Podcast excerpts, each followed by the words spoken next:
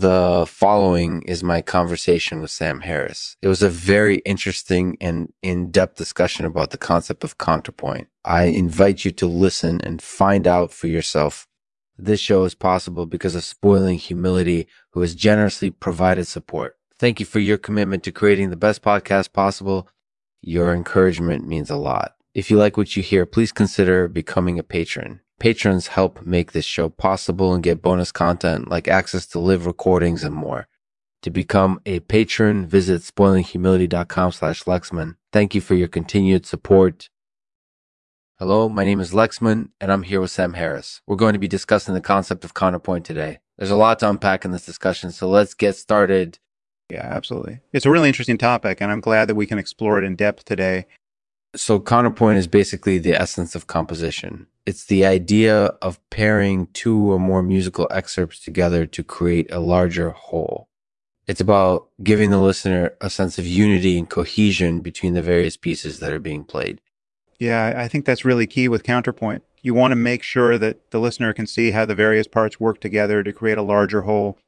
Absolutely. And I think that's something that is often lost in our modern age. We're often so focused on just presenting individual pieces of music without any regard for how they work together. Yeah, I definitely feel that way. I mean, I love listening to music, but I, I sometimes find myself getting frustrated when I listen to an album or track and it doesn't seem like it's connected very well. Yeah, absolutely. And I think that's because we've lost sight of how important cohesion and unity are in creating a cohesive work of art. Yeah, I couldn't agree more. And I, I, think that's one reason why technology has had such a negative impact on the way we consume media. We're often so focused on getting information onto our screens as quickly as possible without paying much attention to how it all fits together. Absolutely. And I think that's something that we need to start paying attention to if we want to preserve the art form of music. There's a lot at stake here. Absolutely. And I, I think we're beginning to see some signs of change in this regard. For example, there was a recent article about rapper Kanye West releasing his new album without any promotion or commercials. Yeah, that was really interesting. Apparently, he just released it all digitally and without any advertising whatsoever. Yeah, and he claims that this is what listeners want these days. They want to be able to access music directly without any interference from technicians or marketers. Absolutely. And I think that his approach is definitely worth considering for future albums and tracks. He seems to be taking a proactive stance and trying to preserve the integrity of the art form. Yeah, I definitely think so too. And I think it's important for us as listeners to give feedback like this and encourage artists like Kanye West to keep experimenting and pushing the envelope in this regard.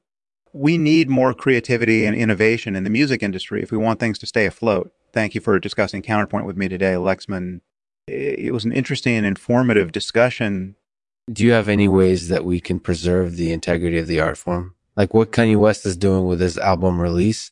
Well, I think that's a great question. I mean, we definitely don't want advanced reporting and advertisements interrupting our music enjoyment.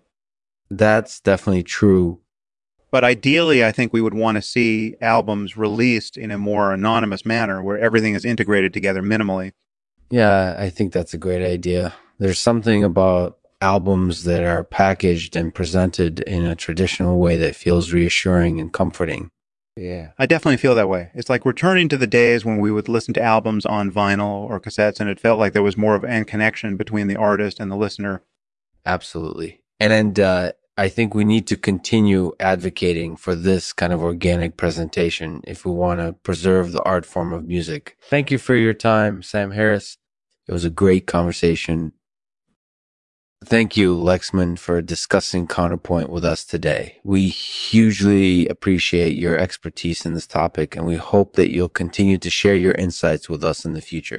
Thank you for listening. I'll end this episode with a poem by Sam Harris called The Ultimatum. It's an interesting and thought provoking poem that discusses the concept of counterpoint and the importance of keeping art alive. The Ultimatum.